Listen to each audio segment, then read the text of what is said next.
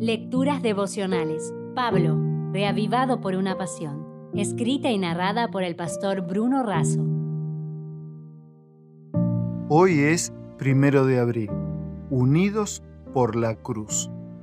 Pablo llamado a ser apóstol de Jesucristo por la voluntad de Dios, a la iglesia de Dios que está en Corinto, a los santificados en Cristo Jesús, llamados a ser santos.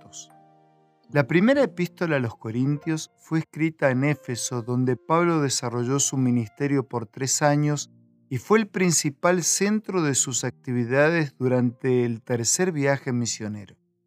La iglesia de Corinto había sido establecida durante el segundo viaje misionero de Pablo. El apóstol pasó al menos 18 meses en aquel lugar. Su obra fue ardua pero exitosa, ya que dejó establecida una iglesia próspera en una ciudad de referencia. El propósito de esta epístola es doble. Primero, reprochar la apostasía que había provocado en la iglesia la introducción de prácticas que corrompían las enseñanzas del Evangelio. Y segundo, fortalecer la creencia y la práctica de algunos temas que los mismos creyentes necesitan clarificar. En el capítulo 1, Pablo hace un fuerte llamamiento a la unidad amparado en la autoridad que proviene de Dios. Así les pide que concuerden en sus dichos y hechos y que armonicen pensamientos, intenciones y acciones. El punto central del llamado a la unidad es la cruz y el sacrificio de Jesús, pues solo la salvación une a todos. El apóstol termina el capítulo 1 hablando del criterio que Dios usa para llamar a las personas y del impacto que eso causa. Para avergonzar a los sabios, Dios escogió lo que el mundo cree que es locura.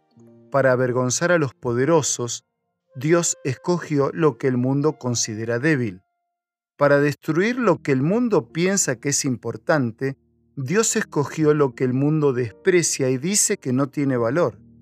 Detrás de la humildad puede haber sabiduría, detrás de la fragilidad puede haber fuerza, y detrás de lo simple puede haber algo extraordinario. Imagina por un momento estar en el Calvario. Si tendríamos que haber firmado el certificado de defunción de Jesús, ¿qué habríamos registrado como causal de su muerte? algo así.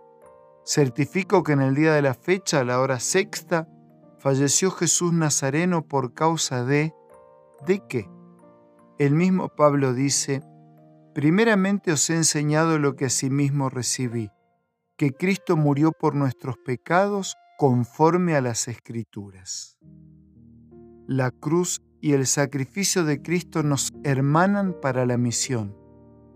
Hoy como bien lo decía Spurgeon, antes que se ponga el sol, piensa en algún acto que lleve a la conversión de alguna persona y ejecútalo con todas tus fuerzas.